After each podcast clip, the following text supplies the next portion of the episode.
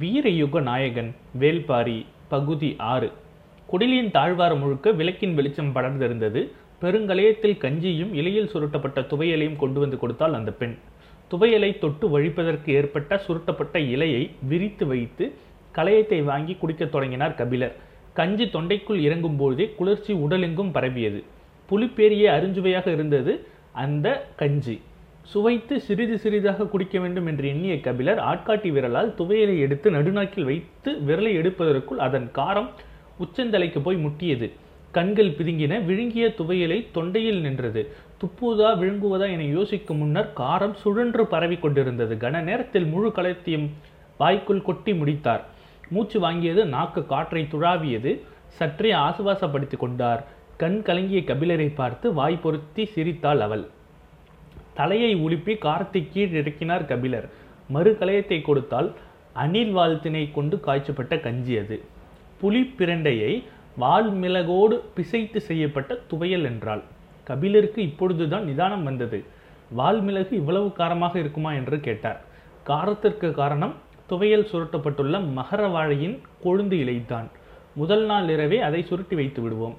நாள்கள் செல்ல செல்ல காரம் கட்டி நிற்கும். இதுவே மூன்றாம் நாளாக இருந்திருந்தால் என்று சொல்லி மீண்டும் வாயை பொத்தி சிரித்தாள்.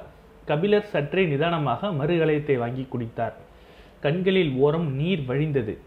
அவள் பார்த்துவிடக்கூடாது என்பதற்காக இடதுபுறமாக தலையை திருப்பி கொண்டார். துவையலை கண்கள் பார்த்தன. ஆனால் விரல்கள் கிட்ட நெருங்கவில்லை. எரிந்து கொண்டிருக்கும் விளக்கின் இழுப்ப எண்ணெய் வாசனை அவருக்கு பிடித்திருந்தது. ஆனால் அந்த விளக்கின் வடிவம்தான் வித்தியாசமாக இருந்தது. இது எதனால் செய்யப்பட்ட விளக்கு என யோசித்து கொண்டிருக்கும் போது பழக்கத்தில் துவையலை விரல் வெடித்து எடுத்துவிட்டது. உடனே அவருக்கு பொறி தட்டியது. சட்டென்று தலையை திருப்பி அவளை பார்த்தார். அவளோ வெடித்து சிரிக்க தயாராக இருந்தாள். துவையலை எடுத்த விரலை அவளுக்கு நேரே நீட்டி, காரமலை என்று இந்த மலைக்கு இதனால் தான் பெயர் வந்ததா என்று கேட்டார். எனக்கு தெரியாது என்றாள் அவள். ஒரு வழியாக சமாளித்து விட்டோம் என்று மனதுக்குள் நினைத்தபடி விரலை இலையின் ஓரத்தில் தேய்த்துவிட்டு மீதி கஞ்சியை குடித்து முடித்தார். கலையத்தை அவரிடம் வாங்கும் பொழுது அவள் முகத்தில் இருந்த சிரிப்பு அடங்கவில்லை. நான் உன்னிடம் விளக்கம் கேட்கத்தான் இரண்டாம் முறை துவையலை எடுத்தேன் என்றார். நான் அதற்காக சிரிக்கவில்லை என்றாள். பின்னர் எதற்கு சிரிக்கிறாய்? மாலையில் நான் நாவற்பழங்கள் கொண்டு வந்து கொடுத்த பொழுது நீங்கள் முதலில் பூ நாவலை எடுத்து தின்றீர்களாமே. கபிலருக்கு என்ன சொல்வது என்று தெரியவில்லை. தான் எடுத்து தின்ற நாவலுக்கு அதுதான் பெயரா என்று அவருக்கு தெரியவில்லை. மெல்ல தலையை ஆட்டி ஆம் என்றார். அவள் வாய்விட்டு சிரித்தபடி இலையோடு சேர்த்து துவையலை மடித்து எடுத்துவிட்டு சொன்னால் உதிரப்போருக்கு நிற்காத பெண்கள் தான் பூநாவலை சாப்பிட வேண்டும். பழையனும் நீலனும் மீண்டும் குடலுக்குள் நுழைய அவள் சிரித்தபடி வெளியேறினாள். என்ன சொல்லி சிரித்து கொண்டு போகிறாள் என்று கேட்டார் பழையன். கபிலரோ எதை சொல்ல என்று திகைப்பும் வியப்பும் மிர்ச்சியும் கலந்தவராக இருந்தார். இவளிடம் பேச்சு கொடுத்தால் மீள முடியாது. என்னையவே வந்து பார் என்பாள். விருந்தினர் என்பதால் உங்களிடம் சற்று பக்குவமாக நடந்து கொள்கிறாள் என்றார் பழையன். ஆம் என்று அவள் பக்குவத்தை ஆமோதிப்பதை தவிர அவருக்கு வேறு முன் எந்த வழியும் இல்லை. காட்டின் இருளிலிருந்து குளிர்காற்று அவ்வப்போது வீசியது. விளக்கு நிலை கொள்ளாமல் ஆடிக்கொண்டே இருந்தது. மகர வாடையில் இருந்து பேச்சை தொடங்கினார் கபிலர். நெடுநேரம் பழையனோடு பேசிக் கொண்டிருந்தார். நீலன் அங்கும் இங்குமாக போய் வந்தபடி இருந்தான். பகலில் வேட்டைக்கு போயிருந்த நாய்கள் குடில் திரும்பின. குறைப்பொலி விடாமல் கேட்டுக்கொண்டிருந்தது. தனது கண் முன்னால் கடந்து போன ஒரு நாயின் உயரத்தை கண் கொட்டாமல் பார்த்து கொண்டிருந்தார் கபிலர். பழையன் கேட்டார், பாரியை பார்த்துவிட்டு நீங்கள் எப்பொழுது திரும்ப போகிறீர்கள்? மழைக்காலம் தொடங்குவதற்குள் கீழிறங்க வேண்டும். எனவே ஒரு மாதம் எனது திட்டம். அப்படியென்றால் நீங்கள் கொற்றவை கூத்தை பார்க்கத்தான் வந்திருக்கிறீர்களா? இல்லையே, அப்படி ஒரு கூத்தை பற்றி நான் கேள்விப்பட்டது கூட இல்லையே என்றார் கபிலர். நான்கு ஆண்டுகளுக்கு ஒருமுறை நடக்கும் கூத்து இது. பரம்பு நாட்டின் உக்கரம் ஏறிய விழா. நாடே திரண்டு கொண்டிருக்கும். பழமையான பாணர் கூட்டம் எந்த நாட்டில் இருந்தாலும் இந்த விழாவில் வந்து பங்கெடுக்கும். நீங்கள் அதை கேள்விப்பட்டு வந்திருப்பதாக தான் நினைத்தேன் என்றார் பழையன். மறுநாள் அதிகாலை கபிலரை அழைத்து கொண்டு பழையன், நீலன் உட்பட பத்துக்கும் மேற்பட்டோர் ஆதிமலைக்கு புறப்பட்டனர். நேற்று முன்தினம் ஊரே புறப்பட்டு போய்விட்டது. உங்களை அழைத்து செல்லதான் நாங்கள் இருந்தோம் என்று சொல்லிக்கொண்டே பழையன் முன் நடந்து சென்றார். இரண்டு பகல் ஓர் இரவு நீடிக்கும் பயணம் அது. பயணம் முழுவதும் கபிலர் கொற்றவை கூத்து பற்றி தான் மீண்டும் மீண்டும் கேட்டுக்கொண்டே வந்தார். மற்றவர்கள் கபிலருக்காக வேகம் குறைத்தே நடந்தனர். ஆனால் கபிலரால் ஈடுகொடுத்து நடக்க முடியவில்லை. நீலன் அவருக்கு அவ்வப்பொழுது உதவிகள் செய்தான். பாதைகள் சில சில இடங்களில் மிக கடினமாக இருந்தது. சிறு பிச பிசகு ஏற்பட்டாலும் பெரும் பள்ளத்தில் விழும் அபாயம் இருந்தது. விலங்குகளின் தடயங்களை பார்த்தபடி அநேக இடங்களை கடைந்தனர். யானை கூட்டங்கள் கடந்து செல்லட்டும் என சில இடங்களில் பொறுத்திருந்தனர். கிழங்குகளை தின்றுவிட்டு சிரித்தோடும் சுனை நீர் அருந்தினர். பின் கோடை காலமானதால் செடி கொடிகள் சற்றே துவண்டு போய் கிடந்தன. ஆனாலும் தொலைவு செல்ல செல்ல காட்டில் உள் அடர்த்தி அதிகமானபடியே இருந்தது. எல்லா மரங்களும் கொடிகளைப் போல ஒன்றைய ஒன்று பின்னி கிடந்தன. நீலனின் வயதொத்த மூன்று இளைஞர்கள் உடன் வந்து கொண்டிருந்தனர். நீண்டு திரும்பும் பாறையை கைப்பிடித்து கடக்கும்பொழுது சற்றே கீழ்ப்பக்கம் குனிந்து பார்த்தார் கபிலர். அந்த காட்சியின் அற்புதம் பெரும் பரவசத்தை ஏற்படுத்தியது. அது காரமலையின் உச்சிப்பகுதி. பெரும் மலை சரிவுக்கு காலுக்கு கீழ் படர்ந்து கிடக்கிறது. ஒளியின் தகத்தவப்பில் இலைகள் சூடேற்ற காடே தீப நாக்கால் சீழ்கை அடிப்பது போல இருக்கிறது. நின்ற இடம் விட்டு கபிலர் கால் நகரவில்லை. காற்றின் பேழ் அழகுக்கு ஈடில்லை என்றார் கபிலர். சரி வாருங்கள் என்று பக்குவமாக அவரை கைப்பிடித்தபடி அழைத்தபடி நடந்தான் நீலன். நீலன் சொன்னான், புலியின் மீசை மயிரில் மீது உட்கார்ந்திருக்கும் சிறு தும்பி போலத்தான் நாம். நீலன் பேச்சை முடிப்பதற்குள் முன்னால் நடந்து கொண்டிருந்த இளைஞன் சொன்னான், பாதையில் மட்டும் கவனம் கொள்ளுங்கள், பார்வையை ஓட விடாதீர்கள். அப்படி இருக்கத்தான் விரும்புகிறேன், ஆனால் இந்த அழகில் கரையவில்லை என்றால் நான் கவிஞனா என்று தனக்குள்ளே கேட்டுக்கொண்டார் கபிலர். உச்சியில் இருந்த குறுகலான பாறையை கடந்தும் காரமலையின் பின்புற இறக்க இறங்கத் தொடங்கினார். கபிலர் கேட்டார், பரம்பு நாட்டின் தலைநகரான எவ்வியூருக்கு செல்லும் எல்லா பாதைகளும் இது போன்ற ஒற்றையடி பாதைகளா அல்லது வண்டிகள் செல்லும் பாதைகள் இருக்கின்றனவா? பரம்பு நாடு நானூறுக்கு மேற்பட்ட ஊர்களை கொண்டது. ஊரின் எல்லா பகுதியிலுமிருந்து இது போன்ற பாதைகள் உண்டு. இது தவிர எட்டு திசை எல்லைகளுக்கும் குதிரைகள் போய் திரும்பும் பாதைகள் உண்டு. அதை காவல் வீரர்கள் மட்டுமே அறிவர் என்று சொல்லிவிட்டு அவன் நீலனை பார்த்ததை கபிலரை கவனித்தார். அவன் பேச்சை தொடங்கினான். வண்டிச்சாலை ஒன்று உண்டு. வட திசையில் இருக்கும் தண்டலை ஆற்றின் கரை வழியாக அது காரமலை ஏறுகிறது. ஆனால் மலையின் பாதி தொலைவில் இருக்கும் பள்ளத்துள் வரைதான் அந்த சாலை இருக்கும். அதன் பின்னர் இது போன்ற ஒற்றையடி பாதைதான். கடற்கரையிலிருந்து உப்பு கொண்டு வரும் உமனரின் வண்டியில் பள்ளத்தூர் வரை வரும். அங்கு வந்து உப்பை கொடுத்துவிட்டு மலை பொருட்களை வாங்கி கொண்டு உமனர் திரும்பி விடுவர். அங்கிருந்து பரம்பு நாட்டிற்கும் எல்லா ஊர்களுக்கும் உப்பை பள்ளத்தூரை சேர்ந்தவர்கள் பிரித்து கொடுத்து விடுவர் என்றான். நீலன் குறிப்பிட்டு சொன்னான், வெளியிலிருந்து பரம்பு நாட்டிற்குள் வரும் ஒரே பொருள் உப்பு மட்டும்தான். பேசியபடி நடந்து கொண்டிருக்கும் பொழுது மரங்களில் மீது பறவைகள் படபடுத்து களைவது போல் இருந்தது. மனித சத்தத்தை கேட்டு அவை களைகின்றன என நினைத்தார்கள். அடுத்த சில அடிகள் எடுத்து வைப்பதற்குள் பறவைகள் கத்தத் தொடங்கின. ஒன்று இரண்டு பறவைகளின் சத்தம்தான் முதலில் கேட்டது. கன நேரத்தில் மொத்த பறவைகளும் காது கிழுவதை போல கீ கீ என கத்தத் தொடங்கி இங்கும் அங்கும் அலைமோதி மரக்கொப்புகள் மோது மோதி இலைகள் சிதறி உதிர்ந்தன. மேலே என்ன நடக்கிறது என்று தெரியாமல் மரக்கொப்புகளை அண்ணாந்து பார்த்தபடி இவர்கள் இருந்தனர். கொப்புக்குள் பறவைகள் அம்பை போல காற்றை கிழித்து கொண்டு பறந்தன. பெரும் பருந்து ஒன்று இவர்களின் தலையை உரசி கொண்டு போனது. மொத்த கூட்டமும் என்ன என்ன தெரியாமல் முழித்த போது திடீரென பெரும் குடலெடுத்து கத்தினார், காக்கா விரச்சிடா! மொத்த கூட்டமும் கண்ணிமிக்கும் நேரத்தில் சிதறி பாறைகளின் ஓரம் விழிந்து சரிந்தனர்.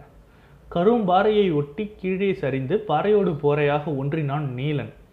மற்றவர்கள் எங்கும் இங்குமாக அடுக்குகளில் இடுக்குகளில் புதைந்தனர். பாறைகளின் இடுக்கில் இருந்த நீலன் சட்டென்று திரும்பி பார்த்தான். கபிலர் தன்னந்தனியாக நின்று கொண்டிருந்தார். அவருக்கு நடப்பது எதுவும் புரியவில்லை. மின்னல் வேகத்தில் கபிலரின் மீது பாய்ந்தான் நீலன். அவர் நிலை குலைந்து மண்ணில் சரிந்தார்.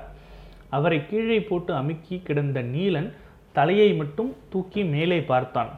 பறவைகளின் வேகம் மொத்த மரத்தையும் உலுக்கி கொண்டிருந்தது. கீ கீ கீ என காடே நடுங்குவது போல் ஓசை கொண்டிருந்தது.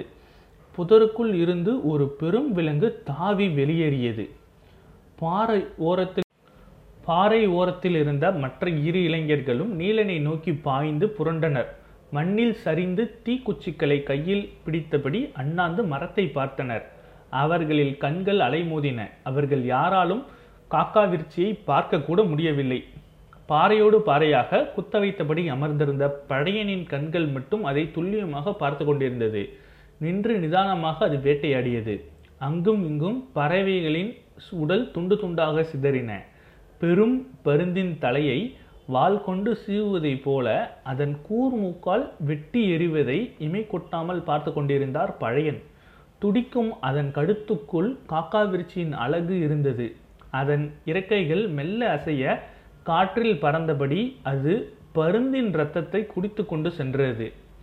நீண்ட நேரத்திற்கு பிறகுதான் கிழவனின் குரல் வெளியே கேட்டது. போயிருச்சுடா. கீழே கிடந்தவர்கள் மெல்ல எழுந்தார்கள். கிழவன் பார்த்த திசையோடு பார்த்தபடி இருந்த மற்றவர்களின் கண்கள், ஆனால் அவர்கள் கிடந்த இடத்தில் இருந்து அதை பார்க்க முடியவில்லை. மரங்களின் அசைவுகளும் பறவைகளின் ஓசையும் கொஞ்சம் கொஞ்சமாக குறையத் தொடங்கின. கபிலர் கையை ஊன்றி மெல்ல எழுந்தார். உடம்பு எங்கும் சிராய்ப்புகள். பாறை ஓரத்திலும் செடிகளும் பதுங்கி கிடந்தவர்கள் எழுந்து வந்தனர். அவர்களின் கண்கள் இங்கும் இங்குமாக அலைமோதி கொண்டிருந்தன. அது கொன்று போட்ட பருந்தின் உடல் சரிவில் இருந்த செடிக்குள் கிடந்தது. அதை ஒருவன் எட்டி பார்க்க முயன்றான். அதை பார்க்க வேண்டாம் என்று கத்தினார் பழையன். அவன் திரும்பி விட்டான். கிளைகளில் ஆட்டம் நிற்கவில்லை. பழுத்த இலைகள் உதிர்ந்து கொண்டே இருந்தன. கபிலர் கேட்டார், என்ன பெயர் சொன்னீர்கள்? பழையன் சொன்னான், காக்காவிருச்சி. வவ்வால் இனத்தை சேர்ந்த இரத்தம் குடிக்கும் பறவை இது. இதை கேள்விப்பட்டிருக்கிறேன். இன்றுதான் இதன் தாக்குதலை பார்க்கிறேன். ஆனாலும் அதை பார்க்க முடியவில்லை என்றான் நீலன். அது மரங்களில் இருக்கும் சிறு பறவைகளை வேட்டையாடாது. பாறைகளின் பொந்துகளில் இருக்கும் பருந்து இனங்களை வேட்டையாடும். பருந்துகள் வானில் பறந்து இதனிடமிருந்து தப்பிக்க முடியாது. அதனால்தான் இந்த பருந்துகள் மரங்களுக்குள் நுழைந்து தப்பிக்க இங்குமங்குமாக அலைமோதியது. பருந்தின் இந்த கூச்சலால் மற்ற பறவைகள் எல்லாம் அலறி அடித்தன. இனி உங்களுக்கு எப்பொழுதாவது சந்தேகம் ஏற்பட்டால் மரங்களை பார்க்காதீர்கள். பக்கத்தில் இருக்கும் மலை பாறைகளை அண்ணாந்து பாருங்கள். பருந்தோ கழுகோ சிதறி பறந்தால் அது காக்காவிருச்சிதான் என்று முடிவு செய்து கொள்ளுங்கள் என்று இளைஞர்களுக்கு குறிப்பு சொன்னார் பழையன். இதற்கு முன்னால் நீங்கள் பார்த்திருக்கிறீர்களா என்று பழையனை பார்த்து கேட்டார் கபிலர். பார்த்திருக்கிறேன். கை கொட்டும் தொலைவில் உட்கார்ந்திருந்த என் மனைவியை பிடரியை தனது அடிக்கால் தட்டிவிட்டு பறந்தது. பின் மண்டையிலிருந்து ரத்தம் பீரிட அவள் என் உள்ளங்கையில் சரிந்தபடி செத்து போனாள். அதன் பிறகு யாரும் பேசிக்கொள்ளவில்லை. கால்கள் மட்டும் நடந்து கொண்டிருந்தன. ஊர் பழைச்சியின் அருந்த பின்மண்டை நரம்பு நீலனுக்கு ஞாபகம் இருந்தது. அப்பொழுது அவன் மிக சிறுவனாக இருந்தான். ஆனாலும் பழைய நழுத கண்ணீர் அவனுக்குள் வற்றாமல் தேங்கியிருந்தது. நீண்ட நேரத்திற்கு பிறகு மௌனம் கலைத்து பழையன் சொன்னார், கொற்றவை விழாவுக்கு முன்னர் பறவைகளின் இரத்தம் காற்றில் தூவப்படுவது நல்ல நிமித்தம். பள்ளத்தில் சரிந்து கொண்டிருக்கும் மனிதனின் கையில் அகப்படும் கொப்பு போல இருந்தது இந்த வார்த்தை. தீமையை கனப்பொழுதில் நன்மையாக மாற்ற முடிகிற வல்லமை இருக்கும் உண்டு அனைத்திற்கும். வார்த்தை தரும் ஆற்றலை வேறு எதுவும் தருவதில்லை. மனிதர்கள் முதிரும் பொழுதுதான் மனங்களை கையாள கற்றுக்கொள்கிறான். மனம் விழுந்த பின்னர் எழ வைக்க எவ்வளவோ வழிகள் இருக்கின்றன. ஆனால் விழுந்து கொண்டிருக்கும் பொழுது தடுத்து நிறுத்துவதுதான் மிக முக்கியம். வாழ்வின் சாரமேறி கிடக்கும் அனுபவ அறிவால் தான் இதை செய்ய முடியும். அதிர்ச்சி குலையாமல் இருக்கும் இந்த கணத்தில் பழையன் வார்த்தைகள் அடற்காட்டிற்குள் துணிந்து காண்களை முன்னகர்த்தும் மனதைரியத்தை கொடுத்தன. ஆனாலும் தயக்கத்தை உடக்க வேண்டிய சூழ்நிலை இருந்தது. யார் முகத்தையும் பார்த்து பழையன் இந்த முடிவுக்கு வரவில்லை. உறைந்த மௌனமே எல்லாவற்றையும் சொன்னது. பின் திரும்பாமலே பழையன் சொன்னான், மின்னலை போல வால் வீசி காக்காவிருச்சியின் இறக்கைகளை வெட்டி தள்ளியவன் வேள்பாரி. வார்த்தைகள் முதுகுத்தண்டை முறுக்கேற்றும் வல்லமை கொண்டவை என்பதை கபிலர் உணர்ந்த தருணம் அது. உள்ளுக்குள் உறைந்து கிடந்த அதிர்ச்சியை கிழவன் பொடி பொடியாக்கினான். எல்லாருக்கும் ஆவேசமிக்க ஆர்வத்தை தூண்டினான். பாரி பாரி வால் சுழற்றிய கணத்தில் சரிந்த காக்காவிருச்சியின் இடப்புற இறக்கையை பற்றி காது நரம்பு விடைக்க சொல்லி கொண்டு நடந்தான் பழையன். கபிலரின் கண்களுக்கு முன்னர் ஒரு வீரக்கதை அரங்கேறி கொண்டிருந்தது. பாரி வருவான். அடுத்த அத்தியாயத்தில் சந்திப்போம். உங்கள் வி எஸ் ஆர் உடன்.